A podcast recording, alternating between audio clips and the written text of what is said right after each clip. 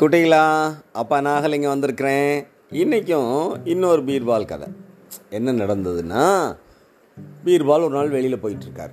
போகிற வழியில் அவர் ஒருத்தர் பார்த்து பீர்பால் வீடு இது அப்படின்னு கேட்குறார். அவருக்கு பீர்பால் அவர் கேள்விப்பட்டிருக்கிற வழியே நேரடியாக பார்த்ததில்ல. ஆனால் அவர் அவசரமாக சந்தித்து அவரை ஆலோசிக்க ஏதோ ஒரு விஷயத்தில் ஆலோசிக்கணும்னு விரும்புகிறார் இவர்கிட்ட பீர்பால் வீடு எது அப்படின்னு மட்டும் கேட்குறாரு ஒன்று பீர்பால் க தூரத்தில் காமிச்சு அந்த மாடி வீடு தெரியுது அதுதான் பீர்பால் வீடு அப்படின்னு சொல்லிட்டு பீர்பால் போயிட்டார்.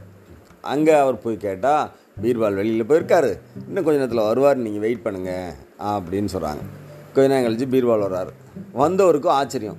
நம்ம இவர்கிட்ட தானே பீர்பால் வீடு எதுன்னு கேட்டோம். இவர் நான் தான் பீர்வால்னு சொல்லியிருக்கலாமே. ஏன் சொல்லலை? அப்படின்ட்டு தான் சந்தேகத்தை பீர்பால் கேட்குறேன் நான் உங்களோட பீர்பால் வீடு கேட்டேன் நீங்கள் நான் தானே பீர்பால்னு சொல்லியிருக்கலாம். நீங்கள் பீர்பால் வீடு தானே கேட்டீங்க?